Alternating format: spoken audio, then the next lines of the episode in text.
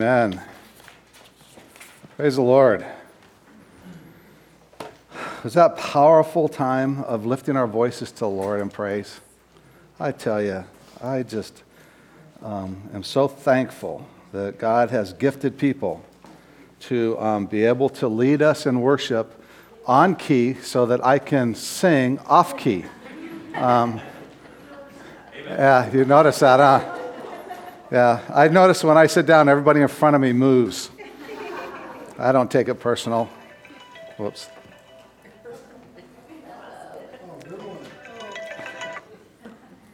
Sorry, let's. Yeah, I don't think the Rams play. Oh, they do, huh? So, um, yeah, sorry, sorry about that. Um,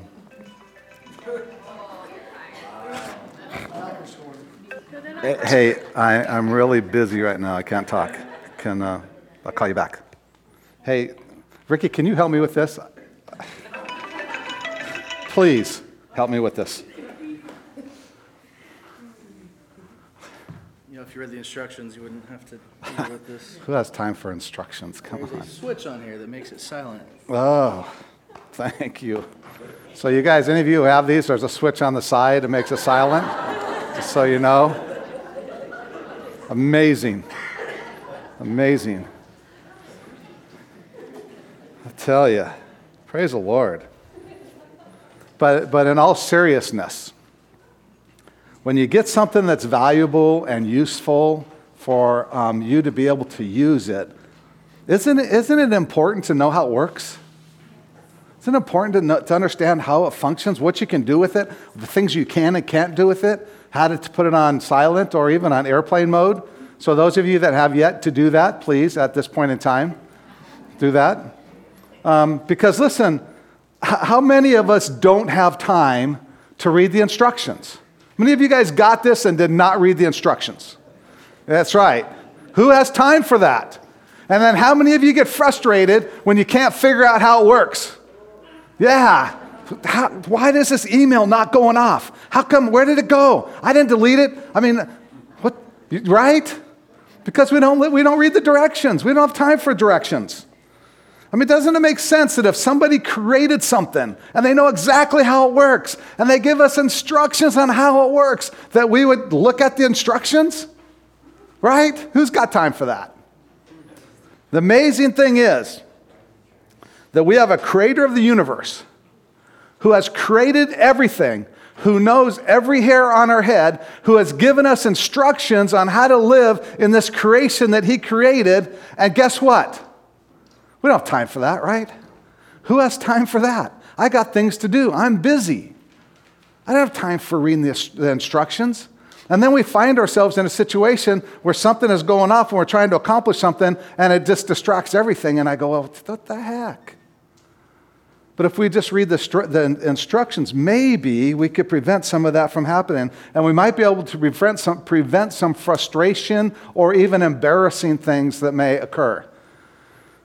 So I want us to keep that in mind as we go through this because we're in Hebrews 12, right? So let's do a quick review in case you weren't here. And I mean, it is going to be quick. So if you really want to get caught up, you're going to have to read la- or listen to last week's message. But Hebrews 12 says this, therefore, verse 1, Hebrews 12, verse 1, therefore, since we have so great a cloud of witnesses surrounding us, let us also lay aside every encumbrance and the sin which so easily entangles us. And we talked last week about uh, baggage, right? We've been talking about baggage for several weeks now. And we talked about baggage not being what our mental picture of baggage is, right? We get this mental picture when we talk about baggage that it's like this carry on bag that we carry with us, and we just take it and we just put it in the overhead bin and we're done with it. And we can go, good, I got rid of that baggage. And, and the writer of Hebrews has a different picture because how many of us have done that or thought we did that, and then we just find out the thing falls out of the overhead bin right on top of us, right? And it's not that easy to get rid of stuff that we have going on in our lives that we want to get rid of, and somehow it keeps resurfacing over and over and over and over and over again. Why is that happening? Well, I want to talk about that this morning because I think there's things that we can begin to unravel from this tangled mess that we got our, ourselves caught up in. So, we're going to do some quick review of some, some anatomy stuff that we covered last week, okay? So, right up here, we're looking at what uh, is called the neuron. Remember last week we talked about the fact that there are 600 million, 600 billion with a B neurons in our brain.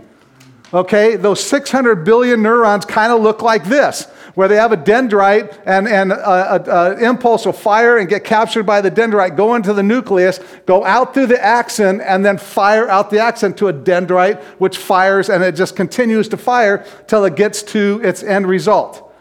Okay, and we talked last, last week about how those things will fire and how we can develop the ability to fire those things so efficiently. And we talked about how people who are masters at their craft, whether they're a master musician or a master athlete or a master mathematician, or they just They've just mastered their craft, and how they master their craft is they have an intense, concentrated focus on the things that they need to learn to be good at their craft.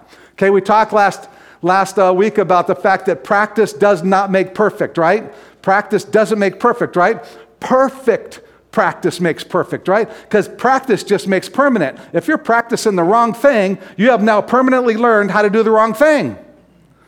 But if you're practicing the right thing, if you have intense, focused energy on doing something right, what ends up happening with our neurons is that axon keeps firing and it starts wrapping myelin around the axon, which allows it to fire more effectively. And if you get a path going to where you want it to go and you have a response that you want to be an instinctive response to help you do something right when you're doing something, that synapse will fire correctly and you can become a master at that by training your mind to fire in the right directions and the right way so that you can do it effectively. That takes intense, focused practice.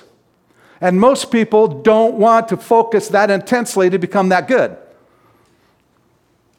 So, we talked about how the enemy then gets that focused, unfocused, tangled mess all mixed up in our minds so that we become entangled in our behavior. And so we have thoughts, attitudes, and behaviors that are all tangled up. And we kind of looked at the brain.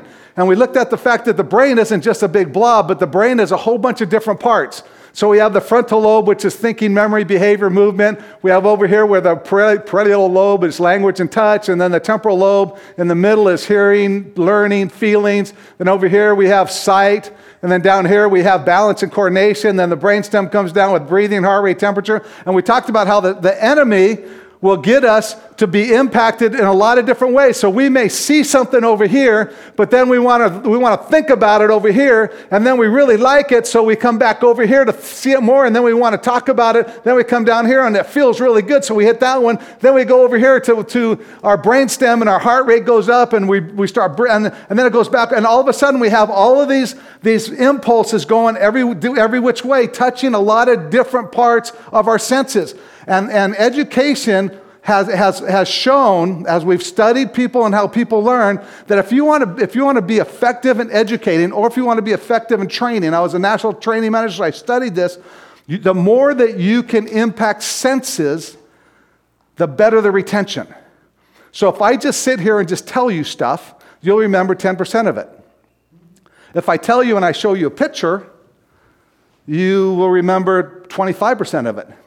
If I tell you guys to get in groups of three and talk about what you just saw and heard, it goes up to like 50%. And if I tell you to get up here and teach it, it goes up to like 75%. So the more senses that are involved in you learning, the more ingrained the learning is. You're with me? Do you think Satan understands that principle? So when we get tangled up in sin that so easily entangles us, he touches us in a bunch of different senses. And he gets it going all over our, our, lobes, touching all kinds of different parts of our senses until it becomes so ingrained in us that we go, I, I want to get rid of it, but I can't get rid of it. Are you with me? So the question is, how do you get rid of it? I'm glad you asked that question because God is going to tell us. So, Hebrews 12, he says, Let us also lay aside every encumbrance and the sin which so easily entangles us, and let us run with endurance the race that is set before us, fixing our eyes on Jesus, the author and perfecter of faith who for the joy set before him endured the cross, despising the shame, and has sat down at the right hand of the throne of God. That is good news. So, how do you untangle this mess that we've gotten ourselves tangled into? Sin, which so easily entangles us, which we, we call baggage. Okay? And how do we untangle this thing when we find ourselves, you know, we, we call it pushing your buttons. Anybody ever push your buttons and then you do something you go, what the heck was that all about? Right? Well, they pushed my buttons. Well, those aren't buttons. You just got a tangled mess of behaviors, attitudes, and emotions that somebody touched and it caused a reaction that you're used to doing because you've learned that behavior over years. And so, how do you unlearn those behaviors? How do you untangle that mess? You don't. Sorry. You don't. Here's how you do it you understand a couple things. You understand, one, that you are in a long process. Says the race. Run with endurance the race that is set before you. Run with endurance this race. And we, it's been called in Scripture a battle. But, but let's use the race picture. It's a, it's, a, it's a marathon, it's a lifetime race that we're in the middle of. We're going to run with endurance that race. Now, how do we run that race effectively? He says, Fix your eyes on Jesus, the author and perfecter of faith. How do we get, get this tangled mess to not control us? We change our focus. We have a, a focused attention on Jesus, the author and perfecter of faith. We don't focus on this anymore. We focus on Jesus, the author and perfecter of faith. Intense, focused presence of Jesus all of a sudden things start firing in, for Jesus. All of a sudden we start thinking, what are Jesus' values? What's Jesus' attitude? What's Jesus' love? What's Jesus all about? How do we behave like Jesus? How do I see Jesus? All of a sudden we're looking at Jesus, we're focusing on Jesus, and we're starting to find ourselves not focused on the tangled mess that had us all in bondage. Because the reality is this if I want to, to lose weight, and then the best way for me to lose weight is to not eat the half gallon of ice cream that's in the freezer. Okay? And, and I, I really believe that if you eat the thing with a fork in front of the, the sink, it's, there's no calories in it. Okay? As soon as you sit down in a chair with a spoon, bam, you're done. But it, eh, apart from that, that's pure theory, okay? There's no biblical foundation to that. If all I think of is, oh, I can't eat that ice cream, I can't eat that ice cream, I can't eat that ice cream, I can't eat that ice cream, it is Reese's peanut butter cup ice cream, but I can't eat that ice cream. And man, Reese's peanut butter cup ice cream is so good, but I know I can't eat it. What do you think I'm going to be doing in about five minutes? Yeah, I'm, I got that thing in my hand with the fork because I don't want the calories. But, but I have it. But, uh, but if, I, if my focus is, I'm going to be healthy, I'm going to be fit, I'm going to eat right. I'm going to be responsible. And if my focus is on the things I want to become rather than the things that I don't want, guess where my, my, my behavior begins to align with?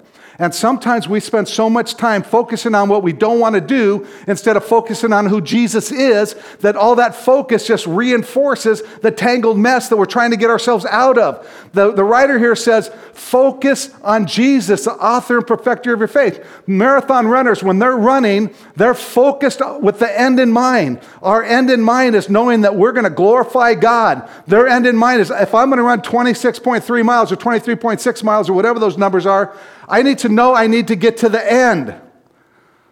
And the last thing that they're doing is like on mile 10 going, wow, those shorts are really nice. I mean, that, you know, I like that shirt. Man, I'm going to have to get that next time. I mean, they're focused on getting to the end. And we need to be focused on understanding what our end game is and knowing that our goal is to glorify Christ. So we have this focus on Jesus, the author and perfecter of faith, who, for the joy set before him, already ran the race for us. So we're saved because of the work that he did, and now he's seated at the right hand of the Father, and that's our race that we're running, the race that he began for us, he accomplished for us because we're saved by grace. And so we can run that race with endurance. You know what? With a marathon, I have never run one, but I've heard that it's not flat. Now, I've run some 10Ks, and I can tell you they're not flat. There's up, there's hills, there's down, there's all kinds of stuff that goes on during that path. So you have to have endurance in order to run it and to complete the race. So we have to have endurance. We have to know that we're in this race and that there's going to be hills that we have to climb. There's going to be things that are going to go on. It's going to get crowded at times. There's, I'm going to get tired at times. I'm going to want to quit at times. All kinds of things are going to happen, but I need to know that I run it with endurance, knowing that I have somebody who's already run the race and won the race. And he says, You want to win the race? Here's how you do it. Follow me. Focus on me. Listen to me. I'll help you win. Paul does it this way Romans 12. Cool thing about the Bible is if you really want to know anything that's really good, just go to chapter 12, verse 1, and it's, you don't have to read the rest of the chapter. Okay? That's probably not inspired preaching either, but um, Romans 12, 1. Therefore, I urge you, brethren, by the mercies of God, to present your bodies a living and holy sacrifice acceptable to God, which is your spiritual service of worship. And do not be conformed to this world, but be transformed by the renewing of your mind, so that you may prove what the will of God is, that which is good and acceptable and perfect. So, the writer of Hebrews talks about focusing on Jesus, the author and perfecter of faith. Paul says that, that if, you want to, if you want your life to be transformed, there's a couple things that need to happen. And these are important principles. He says, Therefore, I urge you, brethren, by the mercies of God, to present your bodies a living and holy sacrifice, acceptable to God, which is your spiritual service of worship. So, the first thing that needs to happen is we need to be a people who understand who owns us. This is our challenge as people is that we don't believe that we belong to God. We believe that God saved us, but we own ourselves. And this is what gets us in trouble. Paul says, You offer yourself, your entire being, emotional, physical, spiritual, mental, psychological, everything you give to him. You lay it on the altar and say, I am, I am yours. Whatever you want, I am yours.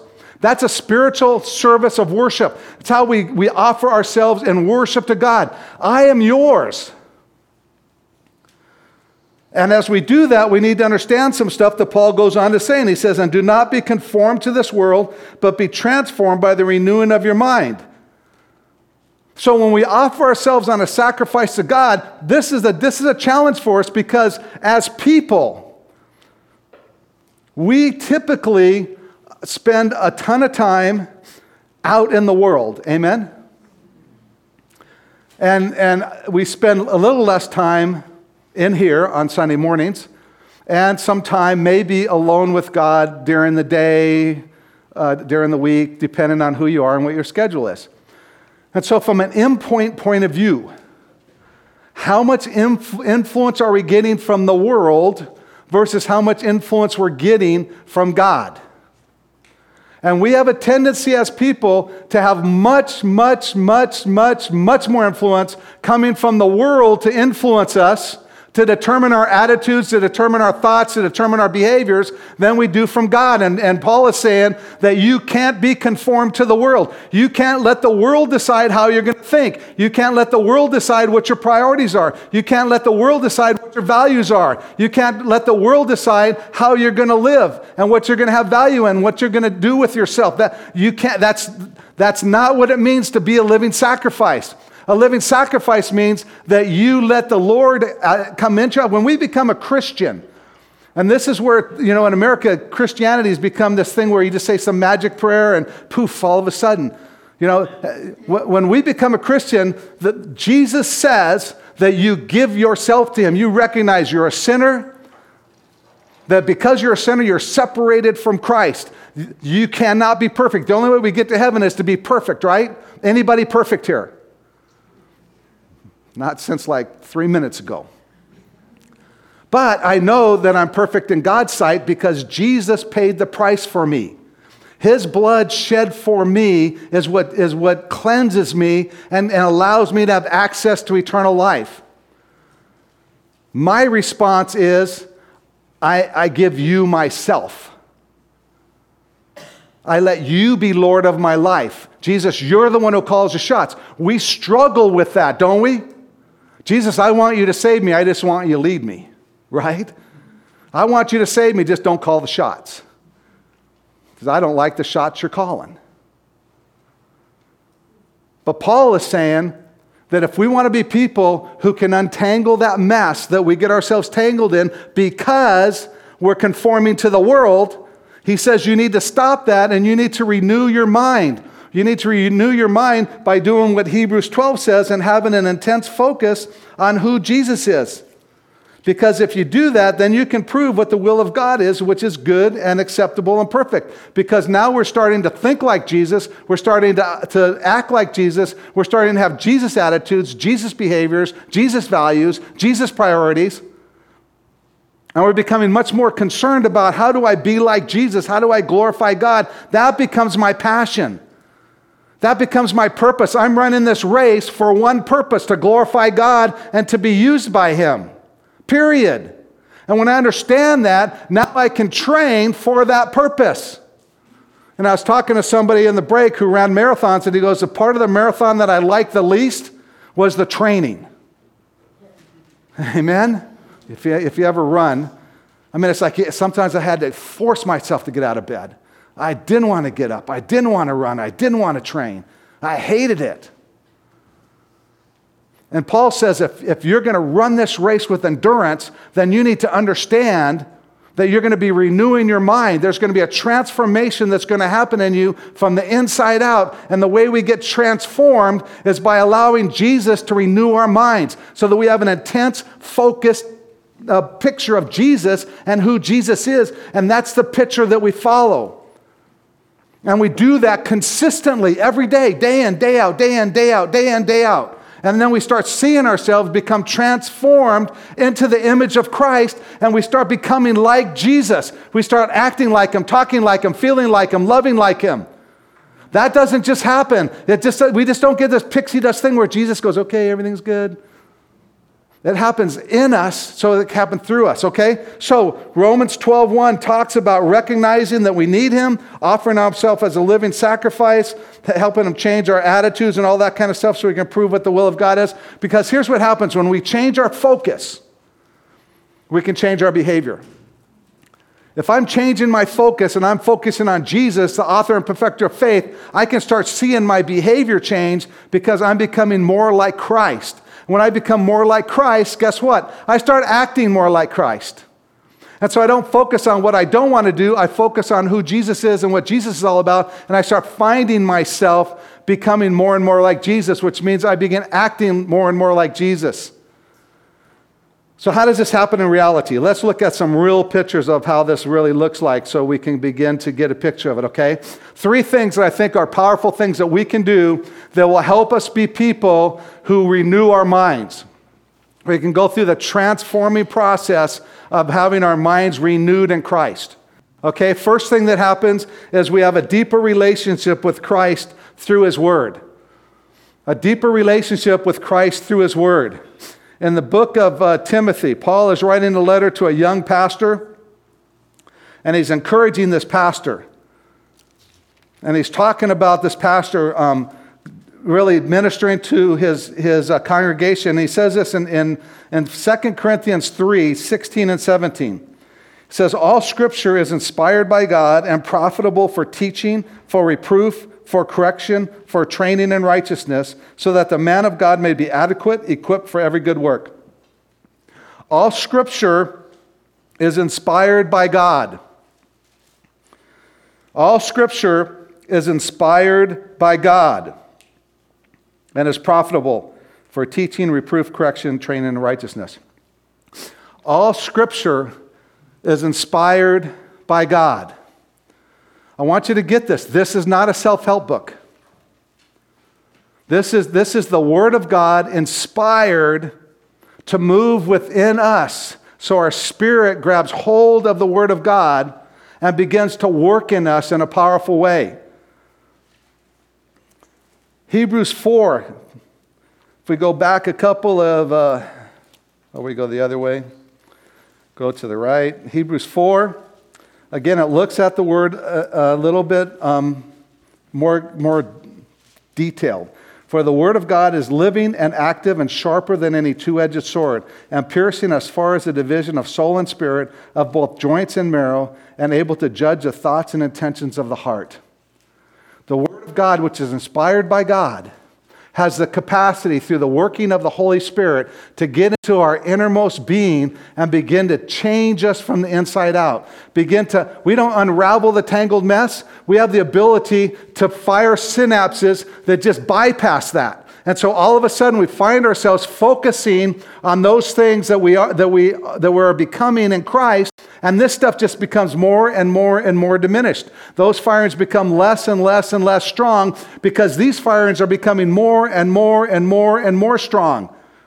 And they start firing more effectively and more efficiently. And when we have this thing starting to be hidden in our heart, this thing really starts making an impact. We don't have people come and share this just because it's a good thing to do. We know that the Word of God is inspired so that it can give instruction, it can give correction, it can give reproof. Have any of you ever, as Doug has been preaching, said, Wow, I needed that? Well, you think Doug just thought, Well, you know, I wonder if Ricky needs this. I, I think I'll just preach, preach this one at Ricky. You know, no. God, God, God gives us the word, we preach the word, and, and God knows. God knows, how, God knows where your heart is, and He knows how to, how to encourage you. He knows how to convict you. He goes, it goes, it's sharper than a two-edged sword, and it, it, and it has the ability to judge the thoughts and intentions of the heart. It has the ability to begin to help us retrain some of those synapses that are firing so they start firing in a way that glorifies the Lord and that serves the Lord. The Word of God is a powerful tool that God is using to help us really be transformational. And, and it's, it's an inspired Word of God. This is not a magic book, okay? You, just don't read it and go, this is something that you study and you read all the time and you, you absorb it and it becomes nutrition for your spirit. It's not something that you just read and somehow magically God's going to give you direction, okay? Unless you have a real sensitivity spirit. Because one guy did that. He goes, Lord, just teach me. Teach me what I need to do today. And he goes like that, and he looks down and he goes, And Judas went out and hung himself. goes, that, that must not be right. So he goes, Let's do it again. Let's do it again. Therefore, go and do likewise. well, maybe that's not a bad, good idea. No, we study so that we understand the full um, message of Scripture and we understand what Scripture is all about. And when we have somebody like Doug who can teach us and it can answer questions and it can help us understand it, it becomes all that much more powerful. Here's how it happens in real life. Let's look at um, the book of Joshua. Go back to the Old Testament Genesis, Exodus, Deuteronomy, Numbers, and then you're going to get to uh, Joshua. Joshua 1. Moses had just taken the people through the wilderness. They came to the promised land, and now Joshua 1, it says in verse 1 Now it came about after the death of Moses, a servant of the Lord, that the Lord spoke to Joshua, the son of Nun, Moses' servant, saying, Moses, my servant, is dead. Now therefore arise, cross this Jordan, you and all this people to the land which I am giving to them, so, to the sons of Israel. Now listen to this. Every place on which the sole of your foot treads, I have given it to you, just as I spoke to Moses. And then he goes and describes all the area that he gave to him. And then in verse 5, he says, No man will be able to stand before you all the days of your life. Just as I have been with Moses, I will be with you. I will not fail you or forsake you. Man, is that powerful or is that powerful? Here is God telling Joshua, Here is what I'm going to do for you. I, in fact, I've already done it, it's already a done deal. And, and yet then he says this. He goes, But, verse 6, he goes, Be strong and courageous. Huh. And then he says this For you shall give this people possession of the land which I swore to their fathers to give them. So here's a reality of how Christ works. Christ has promises for us. Christ told Joshua, I have already done this. But I'm going to do it through you, Joshua. I'm not just going to do it. I'm going to let you participate in my plan. I'm not just going to do it. And, and when we come to the Lord and the Word, God is able to do that. Now look at how He gives them direction. He says, Only be strong and very courageous.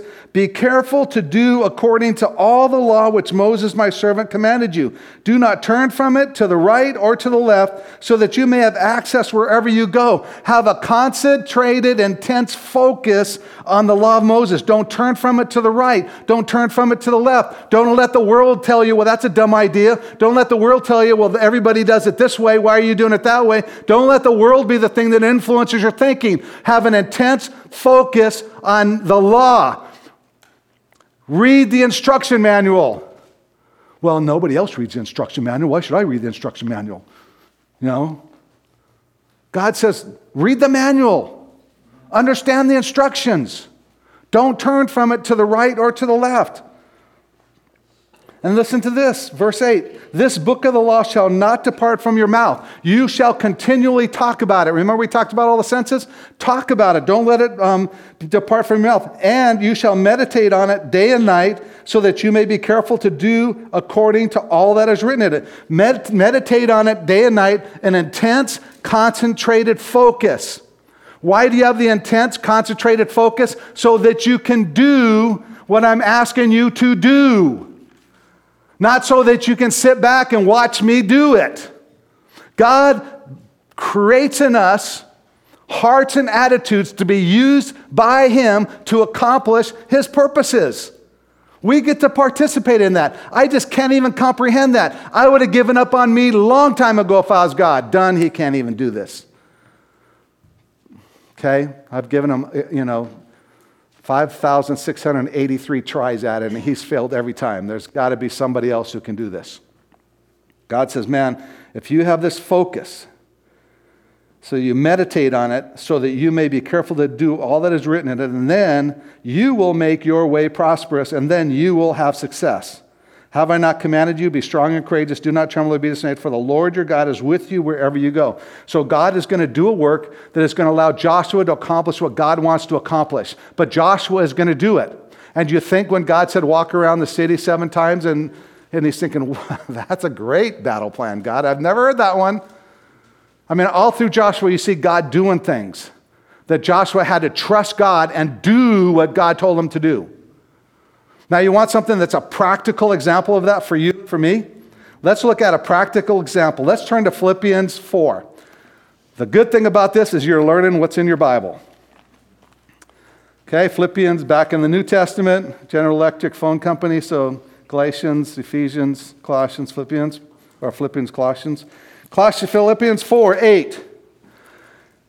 Finally, brethren,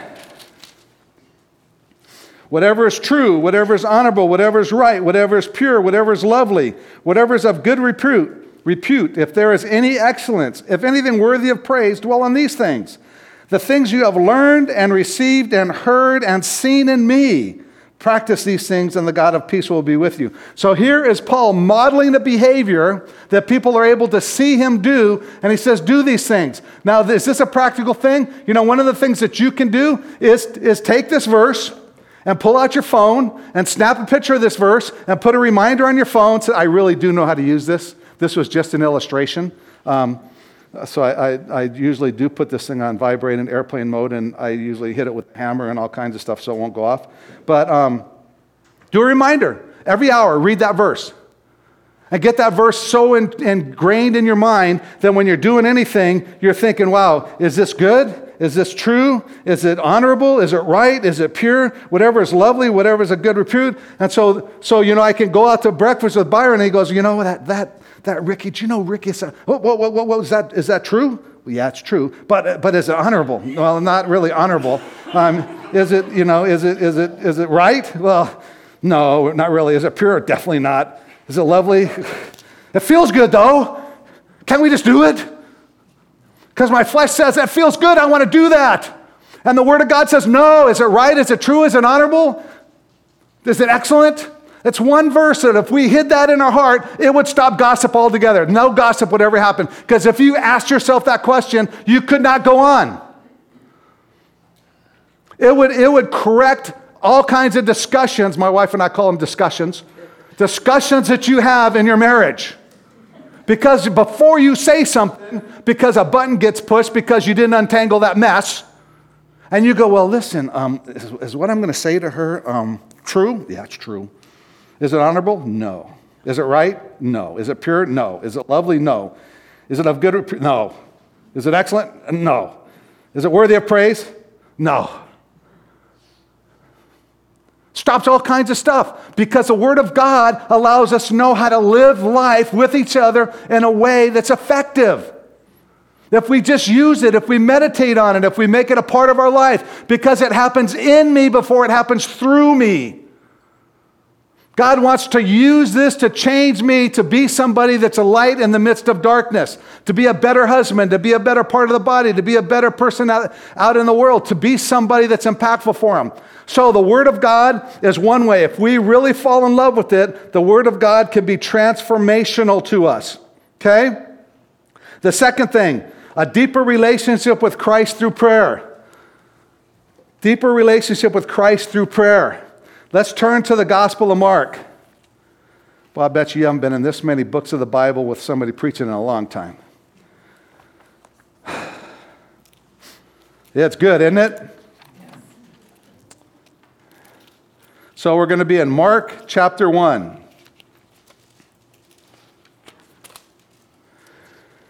Let's start like in verse 29. Mark chapter 1, 29. And immediately after they came out of the synagogue, they came into the house of Simon and Andrew with James and John. Now, Simon's mother in law was lying sick with a fever, and immediately they spoke to Jesus about her. And he came to her and raised her up, taking her by the hand, and the fever left her. And she waited on them. When evening came after the sun had set, they began bringing to him all who were ill and those who were demon possessed and the whole city had gathered at the door. And he healed many who were ill with various diseases and cast out many demons, and he was not permitting the demons to speak because they knew who he was. Man, this is like a healing service of all healing services. I'm sure the apostles were going, man, we could be here for a week. This is going to be awesome, man. This is going to be such unbelievable, man. Things are going to happen. People are going to know who Jesus is. And so it says in verse 35 in the, in the early morning, while it was still dark, Jesus got up, left the house, and went away to a scheduled place and was praying there. Went away to a scheduled place and he was praying there. Now, it doesn't say what he was praying, what he was talking to God about. He just went and he hung out with God. That's what he does. And there's places all through Scripture where, Peter, where Jesus does that. And Simon and his companions searching for him, they found him and said to him, Everyone's looking for you. And look what he says. He says to them, Let us go somewhere else to towns nearby so that I may preach there also, for that is what I came for. Now, I don't know if, if Jesus was there talking to, to God about his plan and t- talking to God about what God had called him to do or what was going on, but Jesus knew the race he was running and he knew what the end result was and he knew what he came for. And, and being able to, to be alone with the Father, being able to pray, being able to have a relationship with Him allows us to understand His heart and to hear His voice. It allows us to, to, to commune with Him. It allows Him to give us an opportunity to understand maybe something that we've in our heart that He will bring to our mind. It's a powerful time for us to be with Him and commune with Him. It's not a task. Being in the Word is not a task. You don't check it off. It's not a, prayer is not a task. You don't check it off. And by the way, th- this takes some time for us to refire some of our synapses because some of us go, Well, I can't read the Bible because I fall asleep like in five minutes. So read it for five minutes. Okay, five minutes is better than nothing. And then, then tomorrow, read it for six minutes or maybe five minutes and 30 seconds. Read it. But I, I don't like to read. Refire your synapses. Learn to like to read. And you could do it audio, plug it in audio. But your senses, you read, you verbalize, you internalize. This is stuff that we have to understand is so important that we can't just go, I don't like doing that. I don't like to, no. The enemy is convincing you not to be somebody who's going to be empowered by God, to be used by God, when you start listening to things that aren't true. This is critical. Prayer is critical. I fall asleep as soon as I pray. Stand up. Walk around and pray. God's okay with that. Be with Him, listen to Him, commune with Him. And, and, and, and, and listen, look at the power of what happens when you do that. Okay, you develop a sensitivity of the Spirit. You begin to understand how this, the, the voice of the Spirit as the Spirit speaks. Let's turn to Acts 10. Acts 10, starting with verse 1. Now there was a man uh, uh, of Caesarea named Cornelius, a centurion who was called, who was called the Italian cohort, a devout man, one who feared God with all his household and gave many alms to the Jewish people and prayed to God continually. About the ninth hour of the day, while he's praying, he clearly saw in a vision of the, a vision. He saw in a vision an angel of God who had just come in and said to him, Cornelius. And fixing his, his gaze on him and being much alarmed, he said, What is it, Lord? And he said to him, Your prayers and alms have ascended as a memorial before God. Now detach some men to Joppa and send for a man named Simon, who is also called Peter. He's staying with a tanner named Simon, whose house, and he tells him exactly where to go. Okay, and then the, the angel leaves uh, Cornelius sends his, his, his servants and a soldier out to Joppa to find Peter. And it says in verse 9, on the next day, as they were on their way approaching the city, now God already talked to Cornelius in prayer, right? So now Peter went up to the housetop about the sixth hour to pray. But he became hungry and was desiring to eat. But while they were making preparations, as he was praying, he fell into a trance. And he saw the sky opened up and an object like a great sheet coming down, lowered by four corners to the ground. And there were in it all kinds of four footed animals, crawling creatures of the earth, and birds of the air. And a voice came to him Get up, Peter, kill and eat. But Peter said, By no means, Lord, for I have never eaten anything unholy and unclean. Again, a voice came to him a second time What God has cleansed, no longer consider unholy. This happened three times, and immediately the object was taken up into the sky. Now, while Peter was greatly perplexed in mind as to what the vision which he had seen might be, behold, the men who had been sent by Cornelius, having asked directions to Simon's house, showed up at the gate, and they were calling out to Peter. Peter saw them, and it says that, that while Peter was reflecting on the vision, the Spirit said to him in verse 19, Behold, three men are looking for you, but get, but get up, go downstairs, and accompany them without misgivings, for I have sent them myself. So Peter went up, talked to the men, went to the house of Cornelius.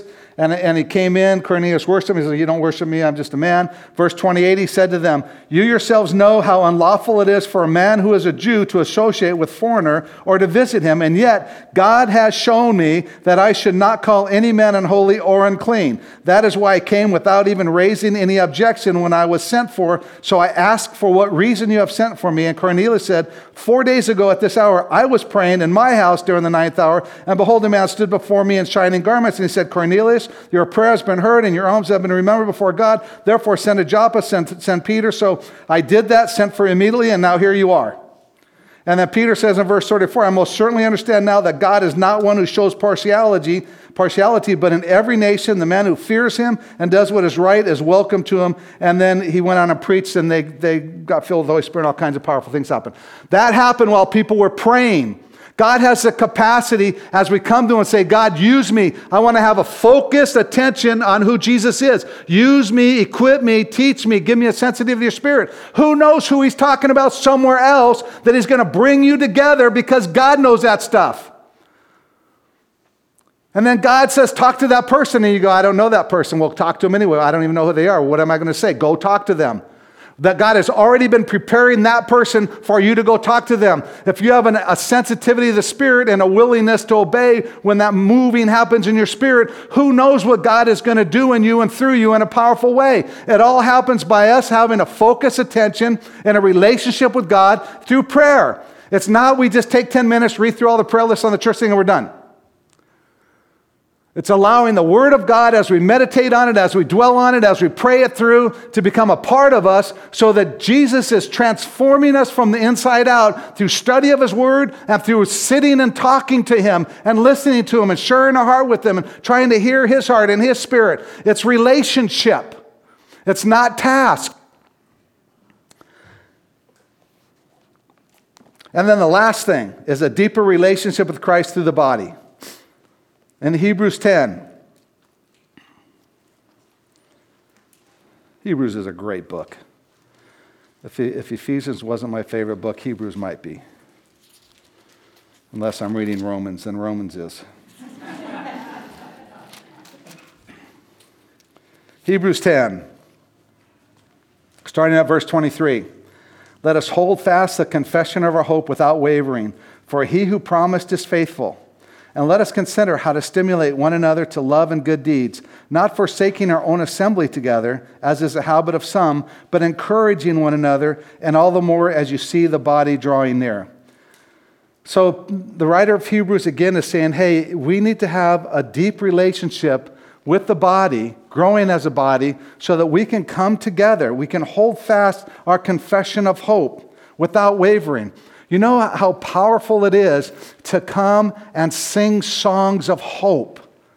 I mean, this morning, I don't know about you, but it was so powerful to sing some of these songs, and they're just declarations of who God is and, and, and God's relationship to us and the power that God has in our lives.